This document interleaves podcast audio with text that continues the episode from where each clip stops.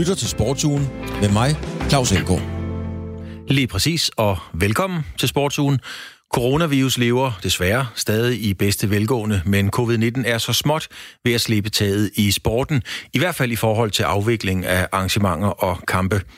Tennisstjernen Novak Djokovic er ude i en regulær shitstorm netop på grund af hans meget afslappede forhold til covid-19. Janne Jørgensen stopper sin badmintonkarriere, og så scorer Dansk Galop store triumfer i udlandet. Vi ser frem mod pokalfinalen i fodbold. Der er kåret nye danske mestre i kvindefodbold. Og så har vi Jan Mølby og Lykke Fris med for at tale om betydningen af det engelske fodboldmesterskab, som er gået til Liverpool.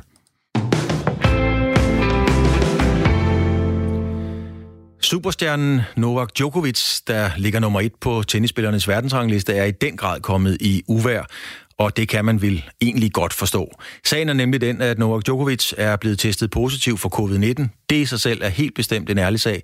Men Djokovic har ved flere øh, lejligheder kritiseret forskellige tiltag, der er taget for at mindske spredningen af netop covid-19.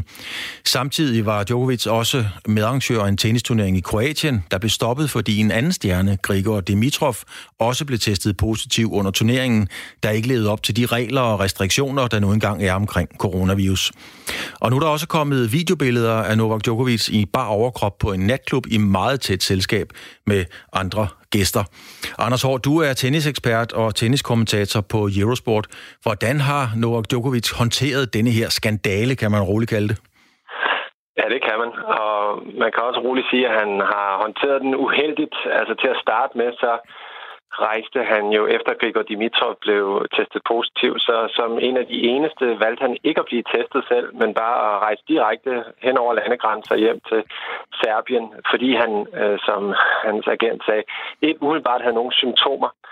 Øh, Derefter viste det sig så, at han var positiv, og hans kone var positiv, og hans fysioterapeut var positiv. Øh, så han har ligesom lavet hånd om en masse af de her øh, sikkerhedsforanstaltninger. Og så var hans undskyldning måske også sådan lige til at begynde med sådan lidt øh, halvklædet, lidt fesen, men han er, han er kommet efter det. Han, han, har, han, han har lagt sig fladt ned nu, og virkelig øh, erkendt, at det var en stor fejl, og at den skulle ikke have fundet sted, den her turnering. Så han er, han er ved at komme efter det, men han er, der, det har taget sin tid, og han har virkelig skulle kritiseres hårdt og længe, før der skete noget.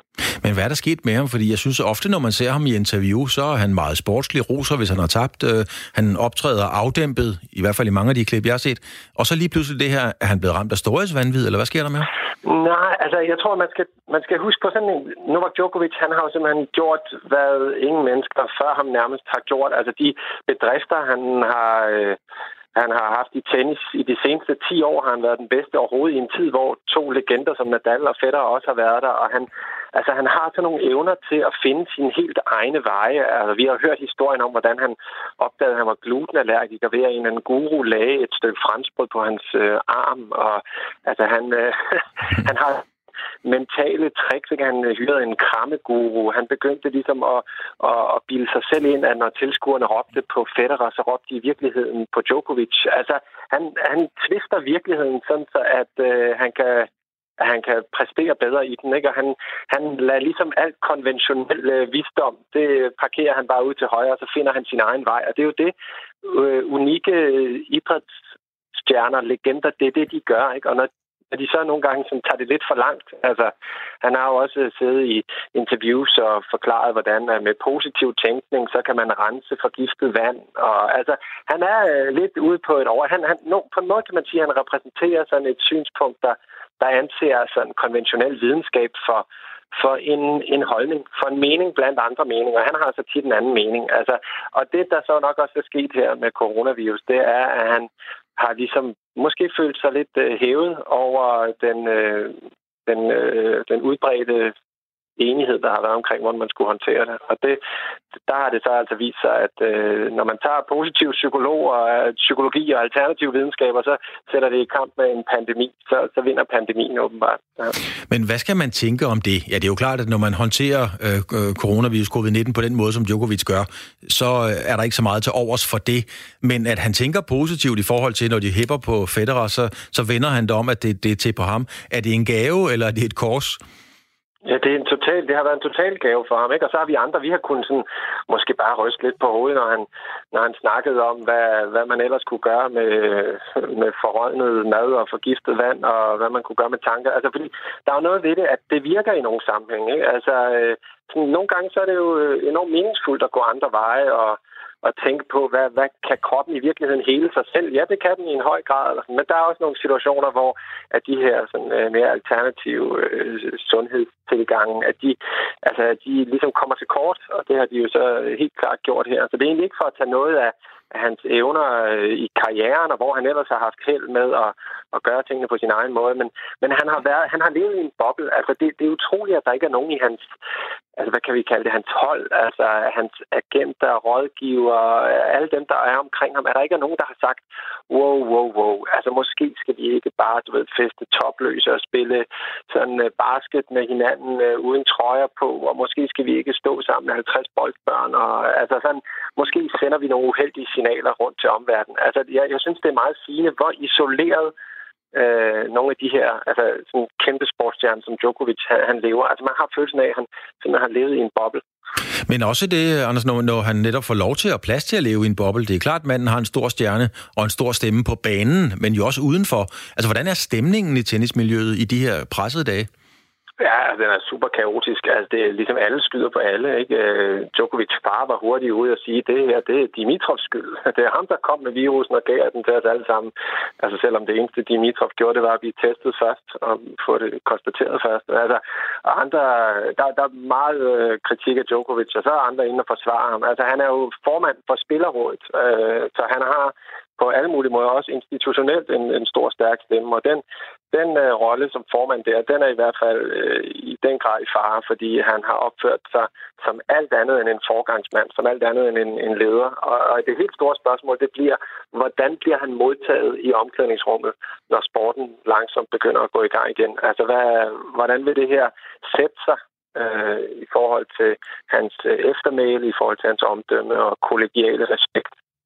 Men hvordan er der så, altså, hvorfor sker det her lige for tennis? Fordi tennis har jo i mangens opfattelse den her, det her ry for at være den pæne sport, orden på tingene, det er gentleman på og uden for banen. En sport, hvor der er styring over det. Altså, hvad sker der lige nu? Ja, det er der sådan set også i mange af de andre øh, sådan små øh, corona-eksperimentelle øh, turneringer og kampe, der er blevet spillet. Der foregår det jo med boldbørn med handsker på og øh, ingen tilskuere og sådan helt øh, kliniske forhold. Ikke? Altså, så, så den her turnering nede på Balkan, den var virkelig øh, altså, helt sin egen på alle måder. Ikke bare inden for tennis, inden for alt sport. Det var jo, altså, da vi så de første billeder derfra, man tænkte, hvad i al verden sker der. Ikke? Altså, så det er, det er et godt spørgsmål, hvorfor det lige skete der. Jeg ved ikke, om det nødvendigvis siger noget om tennis, men det, det i hvert fald får konsekvens for tennis, det er, at de turneringer, der så skal til at åbne op, vi starter i Washington og New York her til august, altså der bliver de jo ekstremt forsigtige. Altså sikkerhedsforanstaltningerne bliver altså til det yderste. Og hvad er, øh, hvad er sandsynligheden for, at det rent faktisk kommer i gang? Har du en, en prognose på det?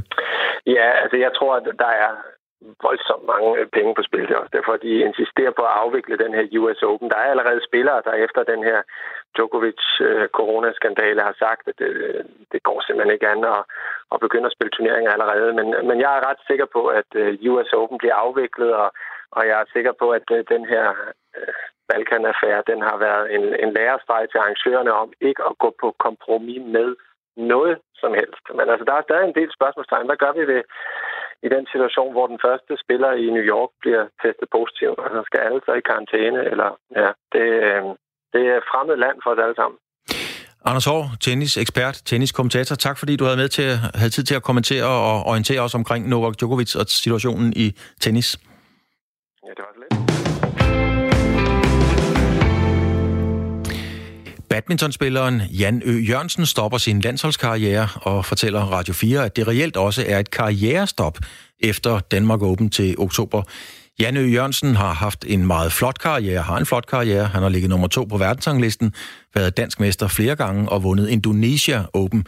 Min kollega, helt præcist Niklas Stein, har talt med Jan Ø. Jørgensen om hans beslutning. Du har meldt ud, at du vælger at stoppe øh, landsholdskarrieren nu her. Det mest nærliggende for mig at spørge, det er, hvorfor? Øh, jamen, jeg synes, at, øh, jeg synes, at tiden er til det, og, øh, man kan sige, øh, der er mange, mange overvejelser, det har mange ting, der sådan spiller ind, men, men kroppen, kroppen brokker sig lidt. Jeg har en hofte, som, som jeg fik faktisk anbefalet at blive opereret på i 2016, faktisk lige en OL, og simpelthen blive verdensmester for hold. Øh, men det har så holdt indtil nu. Øh, jeg har haft gode dage, og jeg har også haft øh, rigtig skidt dage, men det, det, det er sådan lidt op og ned, og det har ligesom været en præmis for overhovedet at spille videre. Øh, men så, så, så den, den mest den, den grundlæggende ting til, at jeg trækker stikket, det er, at jeg kan mærke, at den der indre sult og ivrighed og læg, det, læg, kaste sig selv i det hver dag, at det, det jeg ved, det kræver, og det, det, det medfølger, det, det, det, det kan jeg ikke mere. Og det, det er selvfølgelig en sammenhæng af mange ting, men det, det er sådan den primære årsag. Og her spiller skaderne jo selvfølgelig også ind, ikke? Men, øh, men øh, jeg synes, at øh, jeg synes, det giver rigtig god mening lige nu, og, øh, og så, øh, som vi ser, om ikke øh, der kommer en, øh, et, et punktum for det til, til Danmark Open i oktober. Ja, for det er jo meldt ud som et, et landsholdsstop. Er det et reelt øh, karrierestop? Ja, det er et karrierestop. Det, det synes jeg også fremgår rimelig klart, at øh, altså, der er en lille bitte smule tilbage, og så må vi se, i hvilken sammenhæng det bliver. Øh, det er mest fordi, lige så vel som jeg har været til træning, og, øh, og godt vidste, at det var den sidste træning, så kunne jeg også godt tænke mig at tage til en turnering og vide, at det er rent faktisk den sidste turnering, jeg skal spille. Det, er lidt, det vil være lidt ærgerligt at stå over til England, som jo vi spillede i februar, marts, ikke? og det så bliver min sidste kamp, fordi der var jeg faktisk uvidende omkring det her. Ikke? Og hvad så efter Danmark Open? Hvad, hvad skal du så lave? Øh, det er et godt spørgsmål. Øh, jeg skal i hvert fald have noget tid til at tænke over, hvad jeg skal. Øh, men øh, jeg har krasset lidt i overfladen, og, og det lader til at have nogle muligheder. Så øh, vi må se. Jeg tror, jeg kommer til at kede mig i hvert fald. Det, øh, det er jeg rimelig sikker på. Så, så, det er okay. Så det er ikke en beslutning, der er taget en konsekvens af, at du har, du har noget andet på hånden, på samme måde som vi så Mads Konrad øh, stoppe karrieren, og han skulle ud og være ejendomsmælder. Det var ligesom noget, han forklarede, at det kunne han gøre nu, fordi han stod med den her mulighed. Det er ikke, øh, det er ikke de samme. Nej, nej, det er det ikke. Det er det ikke. Jeg, jeg, ja. jeg, har ikke noget, jeg har ikke noget på hånden, eller altså, det har jeg ikke. Et karrierestop er jo også en god mulighed for, eller en god lejlighed til at kigge tilbage over ja, netop en karriere. Hvad, hvad ser du sådan tilbage på fra din badminton-karriere, som, øh, som højde, og, nej, ja, som, som, som, som højde og, og også øh, lav, lavpunkter? Altså en, en, en masse, masse fantastiske oplevelser og sejre rundt omkring øh, de par stykker, jeg har i Østen, øh, hvor jeg lidt har, har, været, har været den første til at gøre nogle af de her ting. De står, står ret klart, ikke? Øh, sejren i Kina og sejren i Indonesien.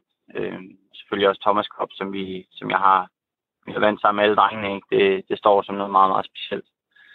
Øh, så det er jo det er jo sådan det, ikke? Men jeg vil også sige, også, også, hele, også det at være en del af det miljø, der hersker i Brøndby, og, øh, og hele den måde, det, den kultur er skruet sammen på, det, øh, det har været ekstremt lærerigt og, og en kæmpe gave, synes jeg. Øh, så det er noget, jeg virkelig, noget, jeg virkelig har været sat at være, en del af det, den kultur, det, det miljø derude. Ja, som du selv nævner, du er den eneste europæer, eller første europæer til, til at have vundet både Indonesia og China Open. Men du nævner også de her skader. Føler du, at, øh, at du har opnået det maksimale i den karriere? Er det også øh, derfor, du vælger at sige stop nu? Jeg føler i hvert fald, at jeg er nået til et punkt, hvor, hvor der ikke rigtig, der er nok ikke så meget mere for mig at gøre. Øh, I hvert fald har jeg selv mistet gnisten til det, og det, det synes jeg, man skal handle på. Det synes jeg er altafgørende for, om, for om man kan blive videre. Ja. Problemet er jo også lidt her, at, øh, at jeg ved jo udmærket, hvad det er, der kræves. Øh, problemet er bare at blive ved med at udføre det. Det, det bliver mere og mere problematisk. Øh, så, så det synes jeg også er svært, men, men altså, jeg synes, jeg har spillet i en ret hård periode med, med Lindan, som er dobbelt olympisk mester, og jeg tror, det er seks gange verdensmester, ikke? Øhm, og Lee Chung Wei, som har vundet over 50 Super titler eller Grand Prix-turneringer. Øh, han er den mest vindende øh, i åbne turneringer nogensinde, tror jeg. Så det, det har været tof. Altså, så, øh, men altså, jeg, jeg, jeg har, der har været titler nok at vinde og, for alle og alt det her, så, så, så der er ikke noget, men jeg, jeg har selvfølgelig haft store nedture, ligesom alle andre, og det, det hører sig jo til, og det er jo en del af pakken. Og uden dem, så har jeg heller ikke været den, jeg er i dag. Så, så jeg tager det hele med. Hvad ser du ellers tilbage på fra, fra karrieren, som, som, har, som du har været med til at bidrage til? Så hvis vi ser bort fra, fra sejrene og titlerne og sådan noget, det kan hurtigt blive et ledende spørgsmål. Du var også med, kan man sige, til at, til at bidrage med at føre en, føre en træningskultur videre fra, fra Peter Gade og andre store navne. Ja, det har jeg jo, det har jeg lagt en kæmpe stor ære i, det her med at, at videreføre den filosofi og den kultur, som, som blev skabt under de her, de, af de her personer, ikke? med Gade i spidsen og Kenneth lige hælene.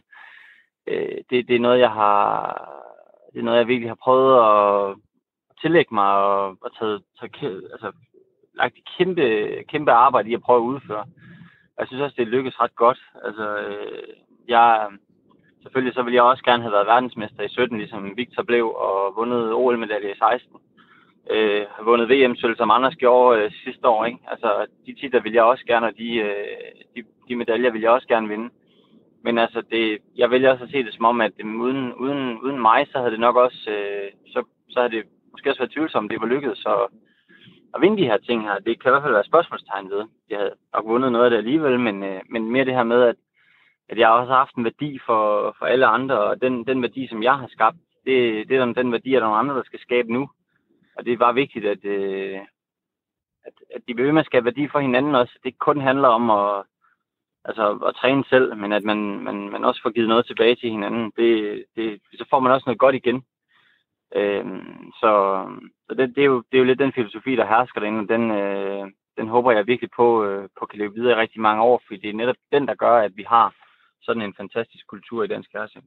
Og hvordan ser du så netop fremtidsudsigterne fra, fra dansk badminton herfra nu, hvor det bliver uden dig? Jamen, altså i herresingle synes jeg, at man står et, et, et rigtig, rigtig, rigtig, rigtig, rigtig godt sted. Altså har Victor Axelsen, som ligger jeg tror, han ligger en, det ved jeg ikke, to-tre stykker i verden, og Anders ligger også helt deroppe, ikke Antonsen, og Viggo er 27, tror jeg, og Anders er 22. Og så har du Rasmus Gemke, som ligger omkring 15 i verden, ikke? Øhm, og det er tre gutter, som... Ja, Gemke er også nogen 22, ikke? Det er tre gutter, der er rigtig unge, stadigvæk, og har masser over endnu. Øhm, og kan have hinanden at slide med og træne med, og, og de her drenge forstår allerede, hvad det handler om, og har allerede tillagt så mange rigtig, rigtig, rigtig gode vaner. Det siger sig selv, for så var de ikke så højt på verdensranglisten.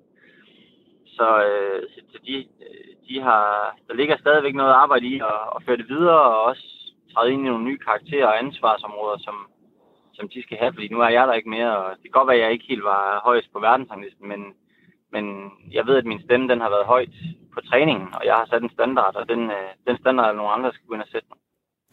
Jan Ø. Jørgensen, badmintonspiller med forestående karrierestop efter Danmark Open. Tak skal du have. Det var også lidt.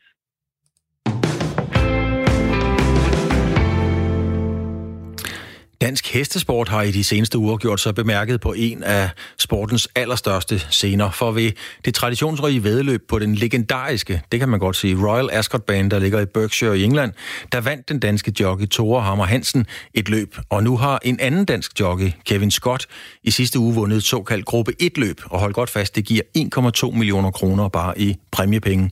Han er den første danske jockey til at vinde et gruppe 1-løb. Som ung var det ellers fodbolden, der så ud til at skulle blive en levevej, endda med prøvetræning i en af Englands allerstørste fodboldklubber. Men sådan kom det ikke til at gå. Du er den første dansker til at vinde et gruppe 1-løb ved Royal Ascot. Kan, kan du prøve at beskrive for mig, hvor, hvor stort er det egentlig for dig som, som jockey at, at vinde sådan et gruppe 1-løb? Um, jeg tror, jeg, altså, det er nok det største, du ved, en, en, en hver jockey kan drømme om. Fra da jeg var fra da jeg var lærling til jeg blev professionel, um, er, det, er det altid gruppe 1 løbende, man gerne vil, man gerne vil vinde, fordi det er de største løb. Hvordan var det så at se, øh, eller ja, at løbe, eller, eller komme over målstregen der, der med hesten som sportsmand, øh, og vinde det her gruppe 1 løb? Hvordan føles det? Det, det føles, uh, det føles fantastisk. Um, jeg var meget, øh, jeg var meget berørt, fordi at det var en hest, som jeg har reddet uh, et, et par gange før, som jeg har vundet på i, i Frankrig og, og i England et par gange. Uh, men sidste år, uh, da den løb i et andet gruppe 1 løb, hvor blev jeg taget af hesten uh, for en anden jockey, som, uh, som de sagde var bedre end mig. Uh, på grund af, uh, det var ejeren, der gerne ville have den anden jockey til at ride hesten i, i det her gruppe 1 løb. Um, og den gik han og vandt. Um, så jeg var, jeg var, jeg var meget, um, hvordan kan jeg sige det, jeg var meget um, irriteret over, at, at Pelle blev taget af hesten, um, fordi jeg havde ikke vundet gruppe 1 løb før, og den havde en god chance til at vinde gruppe 1 løb i det løb. Um, men så er blevet, blevet øh, øh, uh, da jeg så blev taget af hesten, var jeg selvfølgelig øh, meget irriteret, men øh, så skiftede hesten øh, ejer. Der var to, øh, der var to øh, studerier, som, som gik sammen og, og købte hesten øh, for i år. Øh, og øh, det gav mig så muligheden til at komme tilbage på hesten. Øh, og de sagde, at jeg kunne godt ride den øh, på Royal Ascot, så øh, det var jeg meget glad over selvfølgelig. Øh, og ja, så gik han selvfølgelig hen og vandt på Royal Ascot. Det var, det var helt fantastisk. Og, og hvad så nu, når man har vundet et gruppe 1 løb i Royal Ascot? Hvad, hvad drømmer man så om øh, som det næste, som jockey? Um, min drøm selvfølgelig går stadig videre hen og, og, og vil vinde flere gruppe 1 løb. Um, og selvfølgelig få, få rigt i, i, i, i mange flere, i større løb. Um, du ved, man, man drømmer selvfølgelig om at kunne ride i, i Derby, um, du ved, og, og, og ride en hest, som også har en chance og så videre. Men altså i England og Irland, øh, i Europa generelt, øh, er der mange gruppe 1 løb igennem året. Øh, så hvis man, hvis, man, hvis man kan komme på nogle af de gode heste, som, som løber de der i alle de gruppe 1 løb, så øh, det er i hvert fald noget, man, man, man drømmer om. Og, og så lige her til sidst, til dem, der ikke, der ikke sådan kender dig øh, indgående. Hvad, prøv lige at fortælle om, hvor, hvor tidligt, altså nu bor, nu bor du selvfølgelig i England og, og, og løber derovre. Hvor tidligt, øh, hvor tidligt kom du ind til England og, og, og hvad hedder det, arbejdede intensivt med det her med, at, med at blive jockey? Så jeg, øh, jeg flyttede fra Odense, øh, hvor min familie bor, øh, da jeg var 16. Øh, og jeg ledede, øh, jeg var færdig med skole. Øh, så fløj mit far her min far fløj mig herover og, øh, og satte mig af ved ham, øh, ved, ved Kevin Ryan, hvor jeg arbejder nu. Øh, med ham træneren, jeg arbejder med. Øh, og der har jeg været lige siden. Øh, så jeg har været, ja, jeg har været ni år, ni år i juli. I næste måned har jeg så været herovre. Øh, men jeg gik, jeg gik i skole i, øh, i Odense øh, på Hjalteskolen, hvor jeg spillede, med, jeg spillede rigtig meget fodbold. Um, jeg spillede for, for du ved, klubber i, i Odense og så videre, Øhm, og jeg troede, at fodbold, det var min... Jeg troede, at fodbold, det var det, jeg ville, øh, øh, det jeg skulle gøre for resten af mit liv, men øh, da jeg så var 16, og, og, jeg, og jeg fandt ud af, at jeg gerne ville ride veddelshest i stedet for, så, så fløj min far mig herover og satte mig af, og så fløj han hjem igen, og så har jeg ikke set tilbage siden. Ja, det var noget med, at den der fodboldkarriere, den, den trods alt nåede at tage dig så langt, at, at uh, du var til prøvetræning over i London, så vidt jeg kan forstå. Ja, ja da jeg var 13-14 øh, år, der uh, blev jeg scoutet uh, ved en turnering nede i Holland, um, hvor jeg spillede for uh, fodboldklubben, der hed uh, Fjord er 9. som så ikke er sammen mere, um, men den spillede jeg for dengang. Um, og øh, der var jeg så til prøvetræning i, i Tottenham i, i, i to uger, hvor øh, det ikke gik, som, som jeg gerne ville have haft det. Men øh, det er så, øh, det er så gået, gået rigtigt den, den anden vej, så sådan er det. Og sådan er det nemlig, som kan livet nogle gange udvikle sig. Det var min kollega Niklas Stein, der havde talt med Kevin Stott, som altså har vundet et øh, såkaldt gruppe 1-løb.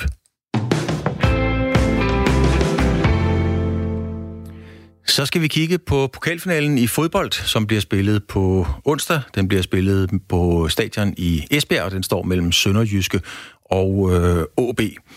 Sønderjyske ligger lige nu tre point foran Lyngby, der har spillet øh, en kamp færre. Det er i nedrykningsspillet, så man kan ikke på nogen måde sige, at, øh, at Sønderjyske er fri af nedrykningsspøgelset og faren. Og nu er du, Glenn Ridersholm, du er med på telefonen. Du er træner nede i Sønderjyske. I er midt i et drama, drama, drama om eventuelt at skulle spille en play-off-kamp, altså om at rykke ud af Superligaen. I har to kampe inden for en uge efter pokalfinalen. Hvor belejligt synes du det er, at der kommer en pokalfinale lige oven i det her?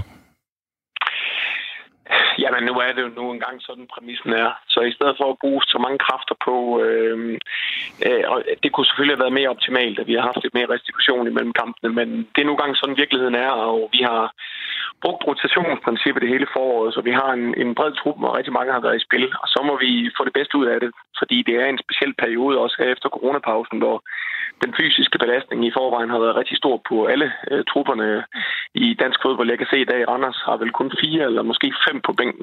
Så det betyder bare, at øh, der er tryk på, men øh, vi glæder os helt vildt, også fordi vi, vi kommer til pokalfinalen på onsdag med god selvtillid.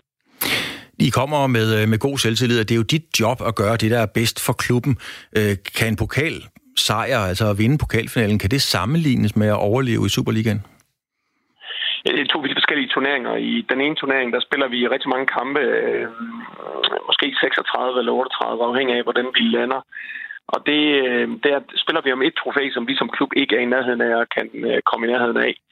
Og øh, så er der øh, den danske Sydbank-pokalen, som vi har en realistisk mulighed for at få fingrene på hver eneste år, når turneringen starter. Og det har vi fra dag af sagt, at det er vores ambition, når vi stiller op i turneringen, det er at, at vinde øh, Sydbank-pokalen. Og nu er vi kommet i finalen, og det glæder vi os helt vildt til. Og øh, det vil være kæmpestort at overleve, og det vil være kæmpestort at vinde det første trofæ til Sønderjyske fodbold. Men når jeg spørger Glenn, Reders, undskyld, Glenn Redersholm, så er det naturligvis, fordi har, har du råd til at stille i stærkeste opstilling i, øh, i, en, øh, i en pokalfinale? Jeg mener, I har to meget, meget vigtige kampe inden for en uge efter, og du skal jo prioritere, og du har jo med alt respekt ikke verdens bredeste bænk. Det er der ikke ret mange hold i Superligaen, der har. Nej, det, det er jo en vigtig pointe, men øh, det er også væsentligt at sige, at vi, øh, hvad er den stærkeste startopstilling? Øh, opstilling? det, det er jo rigtig, rigtig svært at vurdere her, fordi vi både har været pladet af rigtig mange skader i hele sæsonen, men også samtidig, at vi har brugt det her rotationsprincip også her efter coronapausen. Så vi har jo rigtig mange spillere i gang, så på den måde kan man sige, øh, jeg tror på, at vi har øh, den fysiske øh, udholdenhed, der skal til for at spille de her kampe. Og øh, det, at vi, vi nu har fået tre sejre ud af fire mulige i det, i det her nedrykningsgruppespil, det giver selvfølgelig en ballast, og øh, det havde måske været et anderledes svar, hvis vi havde været i en håbløs situation og tabt kampen i går. Lige nu har vi masser af overskud energi, og øh, jeg tror på, at vi kan håndtere begge dele. Hvordan er det at skulle skuffe nogle spillere, hvis du kommer i den situation, Glenn? Altså, jeg mener, en pokalfinale er uden tvivl noget af det, af det største. Mange af dine spillere nogensinde kommer til at opleve, en pokalfinale er bare noget stort. Men måske er du i den situation, at du er nødt til at spare nogen af forskellige årsager. Altså, hvordan er det som træner, arbejdsgiver at sige, ved du hvad, du, kommer, altså, du starter altså ude på, på onsdag?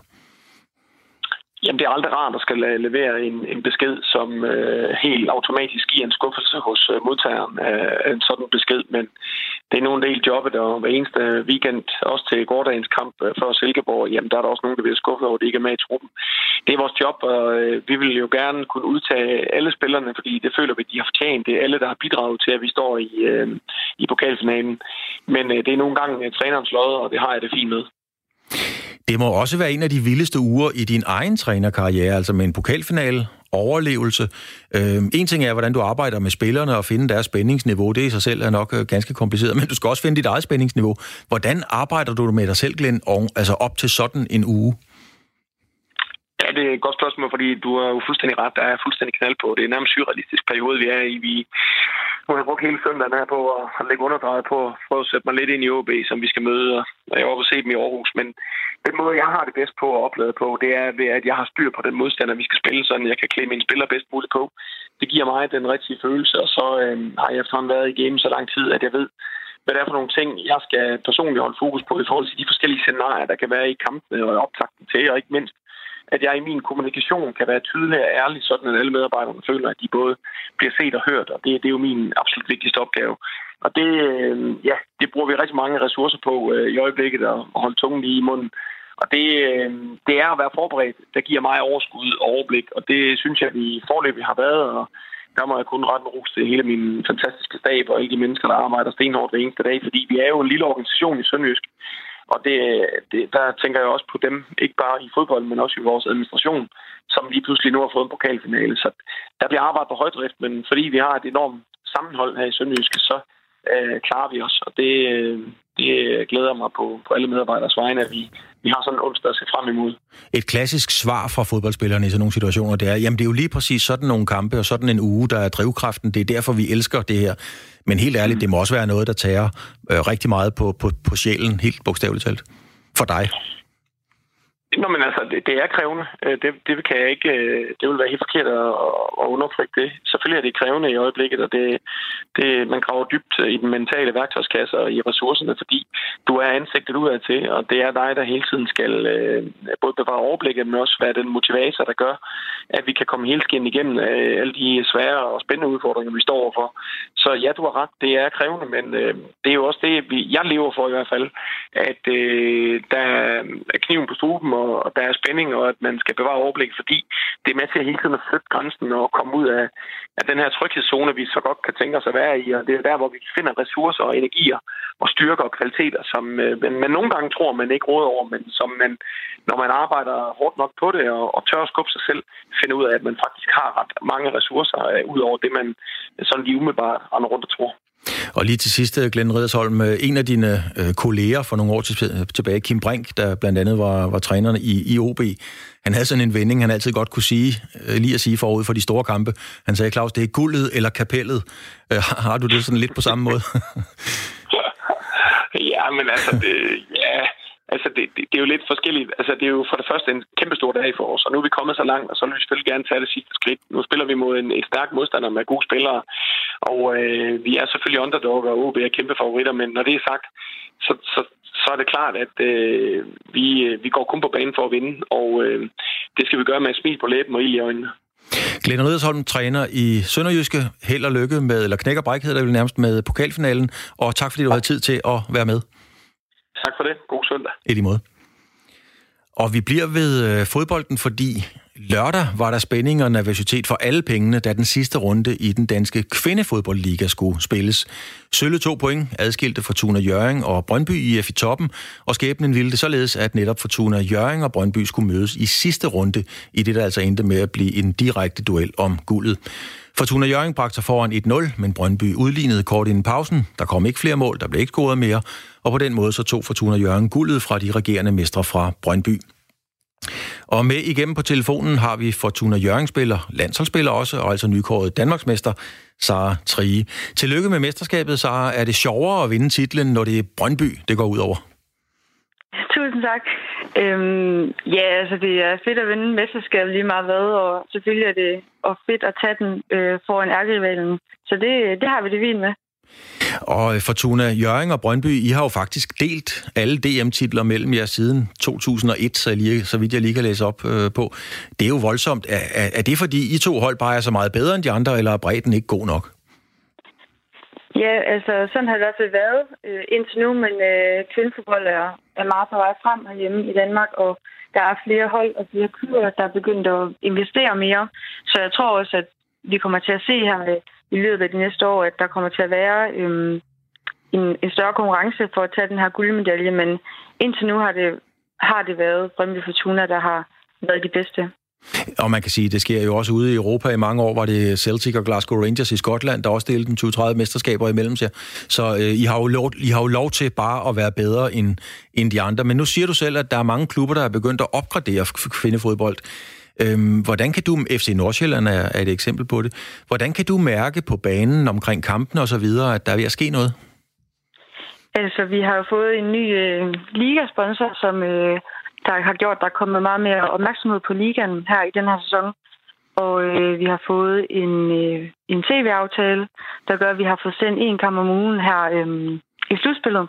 Øh, og ellers så bliver der bare gjort meget mere øh, sådan rundt om kampene, og trupperne og klubberne er begyndt at få flere på kontrakt, så det hele bliver en smule mere professionelt, og det synes jeg godt, man kan mærke nu. Ja, du har sådan set været med på alle landshold fra U16 og så op til, til A-landsholdet over en, øh, ja, en 8-årig periode, må det jo være. Jeg mener, du er 24 nu, ikke? Og så fra U16, så, så bliver det bliver omkring 8 år. Det kan næsten ikke være anderledes. Øh, hvordan, ja. hvordan kan du mærke sig? Hvordan kan du mærke udviklingen, altså kvaliteten igennem de år, udviklingen? Jamen altså, der er ma- mange spillere, der har altid været mange spillere øh, med om budet, kan man sige, men jeg synes, at tingene rundt om, øh, rundt om det, der sker på banen, det har udviklet sig. Der kommer flere mennesker omkring holdene, øh, omkring klubberne, og der er kommet mere opmærksomhed øh, på os spillere, så det, det er nogle af de ting, der i hvert fald gør, at, øh, at der er meget mere opmærksomhed på det i dag. Synes du, at øh, I har fået den opmærksomhed, som et dansk mesterskab jo fortjener? Uha, det er svært at svare på. Altså, jeg har selvfølgelig set, at der er blevet skrevet om os øh, i diverse medier. Øhm, nu har jeg ikke set det hele, tror jeg. Det er først her i løbet af i dag, at jeg har haft mulighed for at se på det. Men altså, det har selvfølgelig ikke fået så stor opmærksomhed, som øh, det for eksempel gør nu her, når at, øh, at herrenes liga bliver afgjort øh, om nogle uger. Øhm, der er i hvert fald stadigvæk en stor forskel, synes jeg. Sara Trie, Fortuna Jørgen, dansk mester. Tak fordi du har tid til at være med, og hjertelig tillykke med mesterskabet. Tusind tak. God søndag. I lige måde.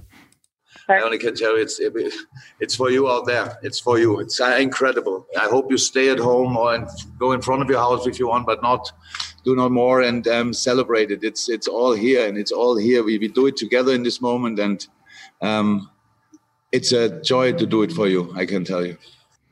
I can tell you, og jeg kan også fortælle jer, at det var en meget berørt øh, Jørgen Klopp, der her sagde til Sky Sports, at øh, det her gjorde de for fansene, altså blev engelske mestre, og han opfordrede samtidig, at man blev, øh, hvis man gik udenfor, så skulle man blive lige ude foran husdøren for at fejre mesterskabet, altså alt sammen i lyset af corona. Og det var selvfølgelig lige efter Liverpool for første gang i 30 år vandt det engelske fodboldmesterskab. En af arkitekterne bag sejren, ja, det var uden tvivl, som vi hørte her, træner Jørgen Klopp, der har taget Liverpool og store dele af fodboldverdenen med storm. Jørgen Klopp er tysker. Lykke Friis, du er direktør for Tænketanken Europa, du har en Ph.D. i statskundskab, øh, og hvis vi skal fortælle alt det, du har gjort, så vil det tage meget, meget lang tid. Og så har du beskæftiget dig med europæiske forhold på et øverste niveau i mange, mange år. Lykke Friis, en tysker, der bliver engelsk mester med Liverpool. Hvad betyder det for, skal vi sige, den almindelige mand på gaden i Englands syn på tysker? Jamen, det tror jeg øh, har en ret stor betydning. Man kan jo allerede også bare se på den mediedækning, der er, som i høj grad også går på, at det er en, en tysker, som jo så øh, kan præsentere sit land på en anden måde, end øh, mange britter jo har været vant til. Altså, der er jo stadigvæk sådan, at der er noget øh, halvøj på badehotellet og don't mention the war, og man lander ofte ved anden verdenskrig, når tyskere diskuterer med, med britter. Og, og det er Jørgen Klopp jo mere for, med til at forandre, ligesom man jo også allerede så Jørgen Klinsmann, der havde stor succes jo i Tottenham Hotspur som spiller, også var med til at forandre det. Så det rykker simpelthen det hele, det, øh, det tyske, tyske-britiske forhold. Men hvad, hvad er det, han gør, Lykke Friis? Altså, fordi han kan jo noget magisk, den mand, ikke bare som træner, men også uden for banen. Jamen, han spillede jo også allerede en kolossal rolle i, i Tyskland, kan man så sige, da han var træner både for, for Mainz og for Dortmund. Og jeg tror, hans karismatiske fasong, men især også den her meget afvæbnende fasong og ikke særlig prætentiøse fasong, er gået rent ind, ikke kun i Tyskland, men i høj grad også i, i Storbritannien. Og der, det er han, den måde, han også har solgt sig selv som værende the normal one, og det synes jeg også, man kan høre på alle de her udtalelser, han kommer med. Altså, han er jo ekstremt ydmyg og sørger hele tiden for os at tale om vigtigheden af at, huske alle dem, der har kæmpet for det her mesterskab før i tiden, tager ikke bare æren for det. This, this is for you, som man jo så siger. Og så især minder han jo også om, at vi stadig har en, ikke mindst i Storbritannien, en stor sundhedskrise. Og der skal man jo have med, at, at Klopp er jo også en type, der går ud og blander sig i samfundsdebatten. Han har været ude og diskutere Brexit. Det var så ikke alle, der for det i Storbritannien, hvor han altså synes, at Brexit, det gik han ikke ind for.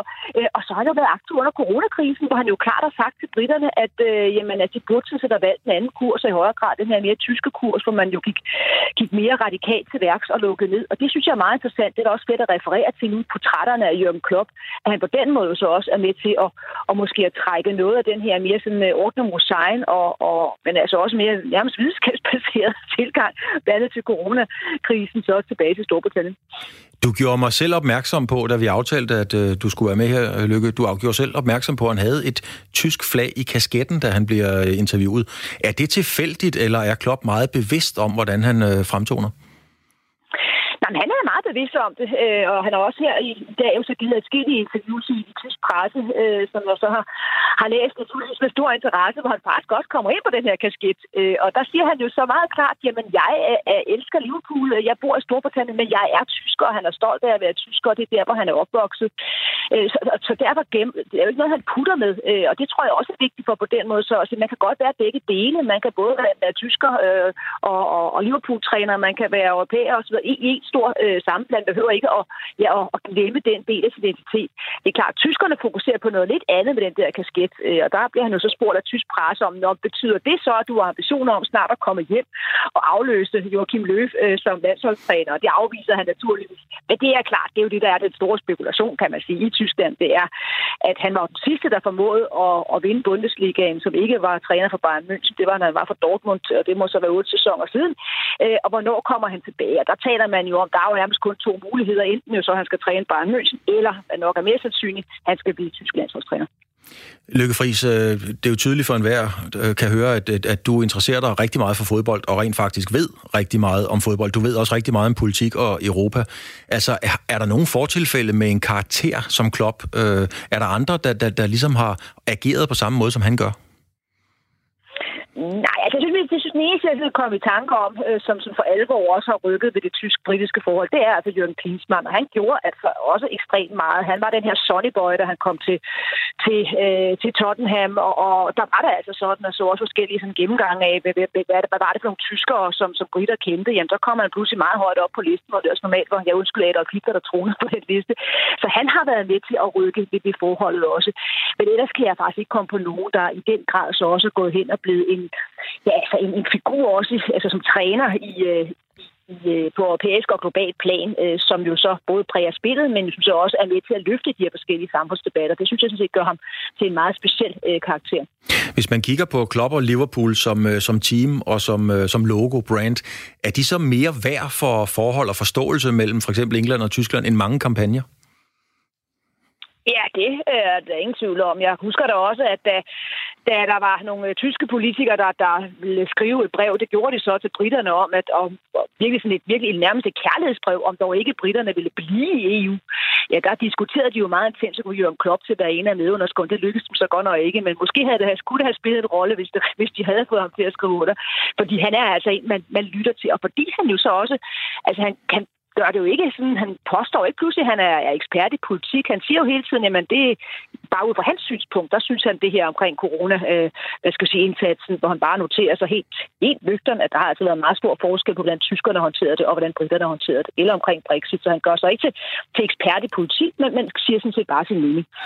Men Lykke, bliver han brugt som, øh, som brobygger? Altså er der nogen, der bruger hans person og fremtoning aktivt, simpelthen til, til, til forskellige fremstød? Nej, det har jeg nu ikke set. Øh, nu er man jo også lige i øjeblikket i en situation, hvor øh, der jo ikke er de store fremstød. Vi er også i gang med en skidspiseforhandling stadigvæk imellem øh, Storbritannien øh, og, og Tyskland. Men lige så klart er det jo, at når så Brexit jo så øh, jo de her hvad hedder det, handelsaftaler så har fundet sted, jamen, så skal man jo også på en eller anden måde så begynde at, at tale øh, mere sammen efterfølgende. Og kunne jeg sagtens forestille mig, at det var en person, som, som også ville, ville selv kunne spille en rolle til så at koble de to lande øh, mere sammen. Lykke, jeg kunne sagtens have spurgt dig om, hvorfor Liverpool er så suveræne på banen, for din fodboldviden er øh, ganske stor, men det vil jeg overlade til Jan Mølby. Han er med lige om lidt det, nemlig. Men det, til... tror jeg, det tror jeg er klogere. Jeg, jeg drømmer om Bayern München, men, men det, det, det tager vi en anden gang. Ja, jeg, jeg ved, at du er meget, meget stor øh, Bayern München-fan, men øh, til sidst altså, er, er du tilfreds med Liverpool? Du følger med i fodbold. Er, er de, deres spillemåde, deres øh, fremtoning, er det værdige mestre? Ja, det kan man også ikke diskutere. Altså, du, jeg, holder, jeg holder, personligt holder jeg med Tottenham, men der er der ingen tvivl om, at, at det har været en fantastisk sæson. Og jeg synes også det her med, at jeg synes jeg ikke, man skal undervurdere det her med, at, at, at øh, det, at man skal stoppe en sæson og så komme i gang igen. Altså hele den her corona har jo selvfølgelig også påvirket fodbolden så, og der var det imponeret over det, den, den sidste kamp, de spillede, hvor de jo så spillede fejrende flot fodbold. Så jeg er selvfølgelig øh, absolut fortjent mister. Jeg kan bare ikke forstå, at de ikke har vundet i 30 år, men det må du spørge Jørgen Mølborg. Jørgen Mølborg om, hvorfor det ikke har været tilfældet. Det vil han mere om jeg. det gør jeg lige om lidt, Lykkefris. Altid en fornøjelse. Tak fordi du har tid til at være med. Tak. Ja. For the amount of people who have waited, waited 30 young, young, everything that has gone before it. And it is Liverpool are Premier League champions for 2019-20. Come on!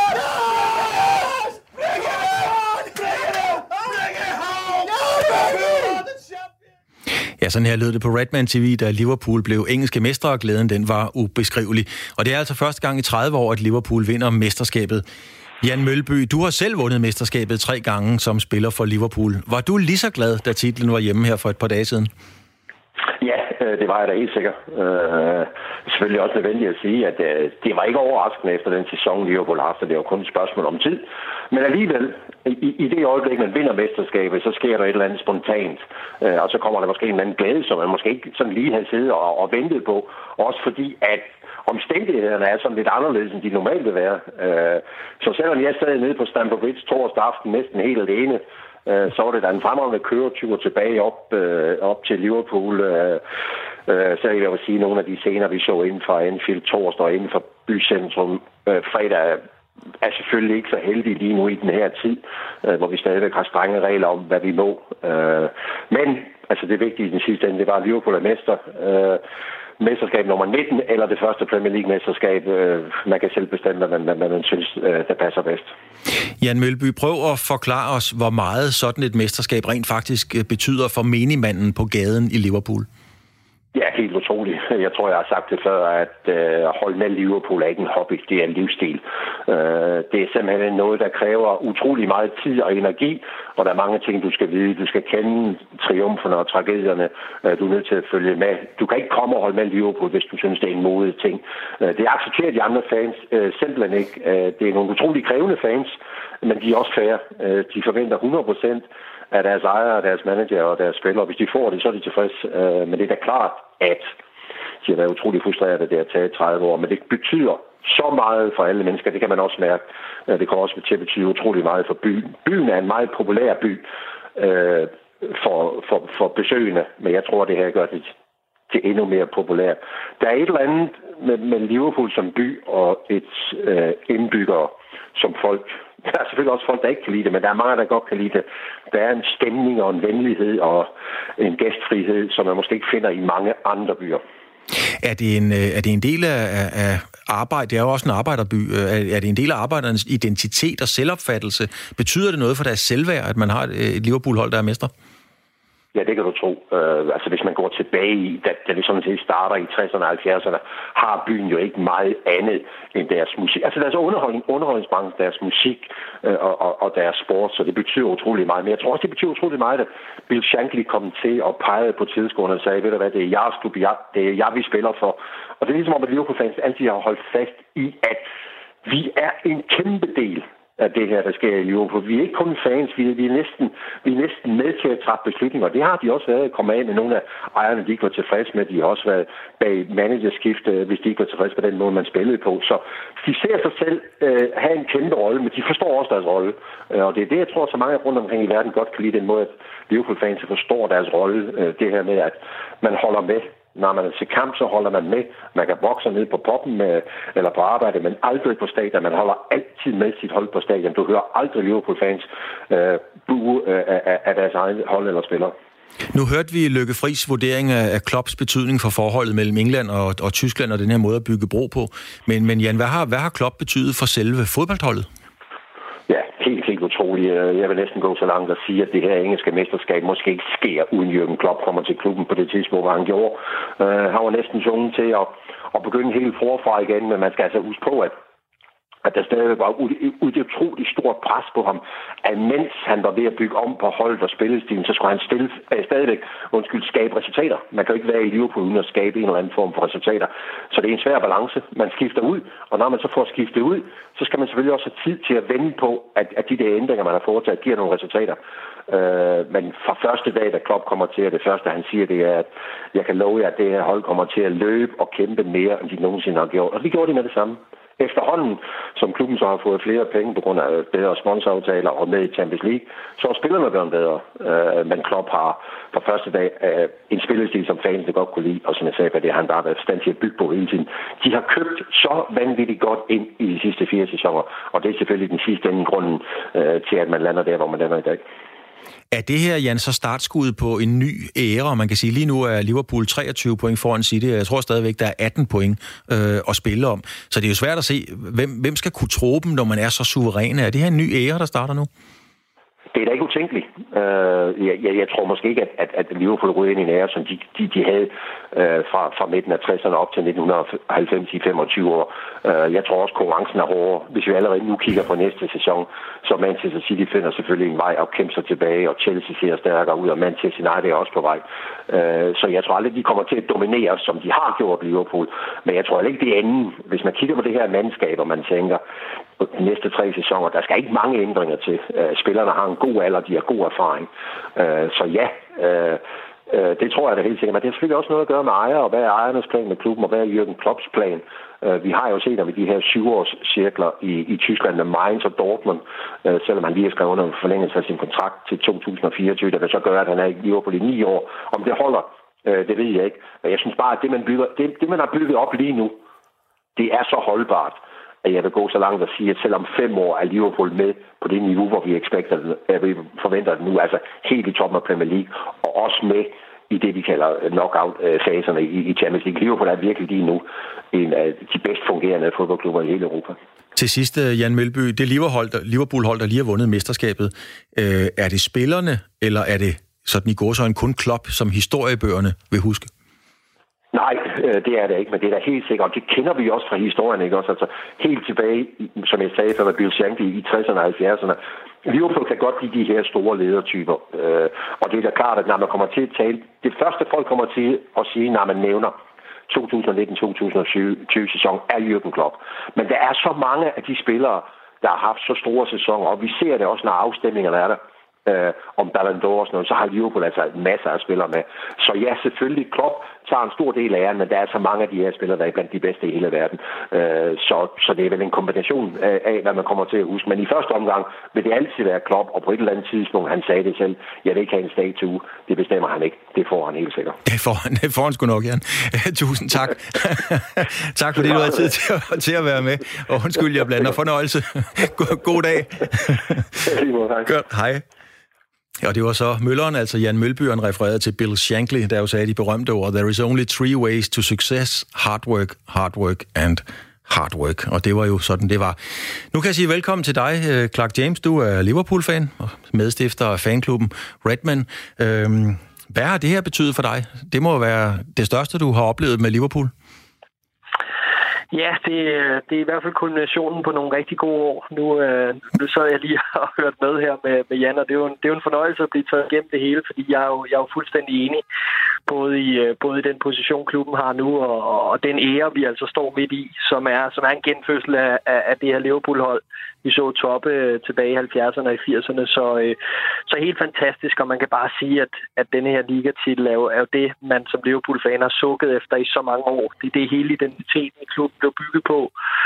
Øh, og, og, og, og nu vinder vi endelig det engelske mesterskab igen her efter 30 år. For, min, for mit vedkommende er det, jo, er det jo første gang i min levetid, så, så absolut en kulmination på, på nogle gode år. Nu hører vi jo både Lykke Friis og Jan Mølby prise øh, med god grund øh, Klopp, både som øh, menneske, individ, fodboldtræner og på alle parametre stort set. Er du enig i, at han skal have så meget af æren? Jamen, 100 procent. Altså, øhm, det, er, det, det er utroligt, hvad han har bygget i Liverpool, og ikke bare det, vi ser på banen. Det er en, det er en hel kultur og en identitet, der er bygget op. Det er, det er, det er bygget på, på nogle menneskelige værdier, som er utrolig jordnære. Øh, det handler om at gøre dem omkring sig bedre og øh, behandle folk øh, med respekt og ligeledes gøre gør, gør, gør det, man har øh, for, for det her kollektiv til at præstere. Øh, gennem nogle, nogle, nogle helt øh, ja, grundlæggende værdier, som også bare hersker i Liverpool som by.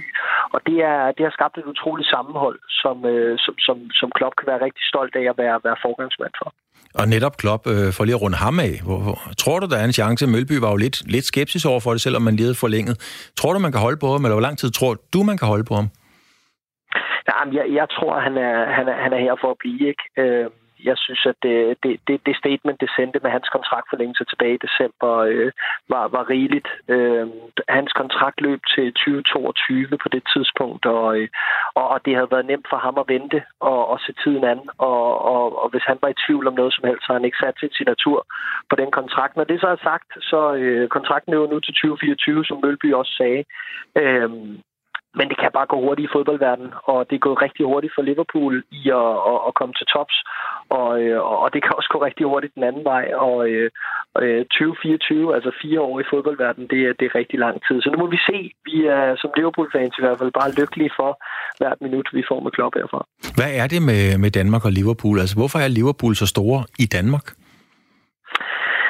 Jamen, det er jo et godt spørgsmål. Altså, de, de skandinaviske bånd øh, spænder sig jo langt tilbage i, øh, i, i forbindelse med, med byen Liverpool, men, men, men sådan helt bottom line, så er det jo folk som Jan, øh, der, der, der satte øh, øh en, en linje til, til Danmark direkte øh, rigtig tydeligt op gennem 80'erne og 90'erne, og efter ham var det jo, var det jo Dan Lager blandt andet, som, som også var med til at kendetegne kultur, som man øh, rigtig godt kunne afspejle sig i her i Danmark, tror jeg. En kultur, der bygger på fællesskab og, og sammenhold og denne her unikke mentalitet, der ligger bag You Never Walk Alone osv. Så, videre. så jeg tror, det er det, det bygger på. Clark James, tak fordi at øh, du havde tid til at fortælle os om øh, Liverpool, og tydeligt at høre, at du også er stolt og glad. God søndag. Absolut.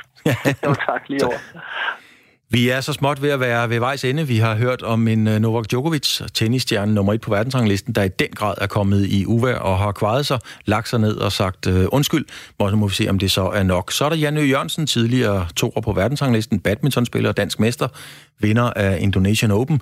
Han stopper karrieren og fortæller samtidig Radio 4, at, eller stopper landsholdskarrieren og fortæller til os, at han stopper hele karrieren efter Danish Open. Så har vi kigget frem mod pokalfinalen, og så har vi hørt øh, James Clark, vi har hørt Lykke Fris, og vi har hørt Jan Mølby.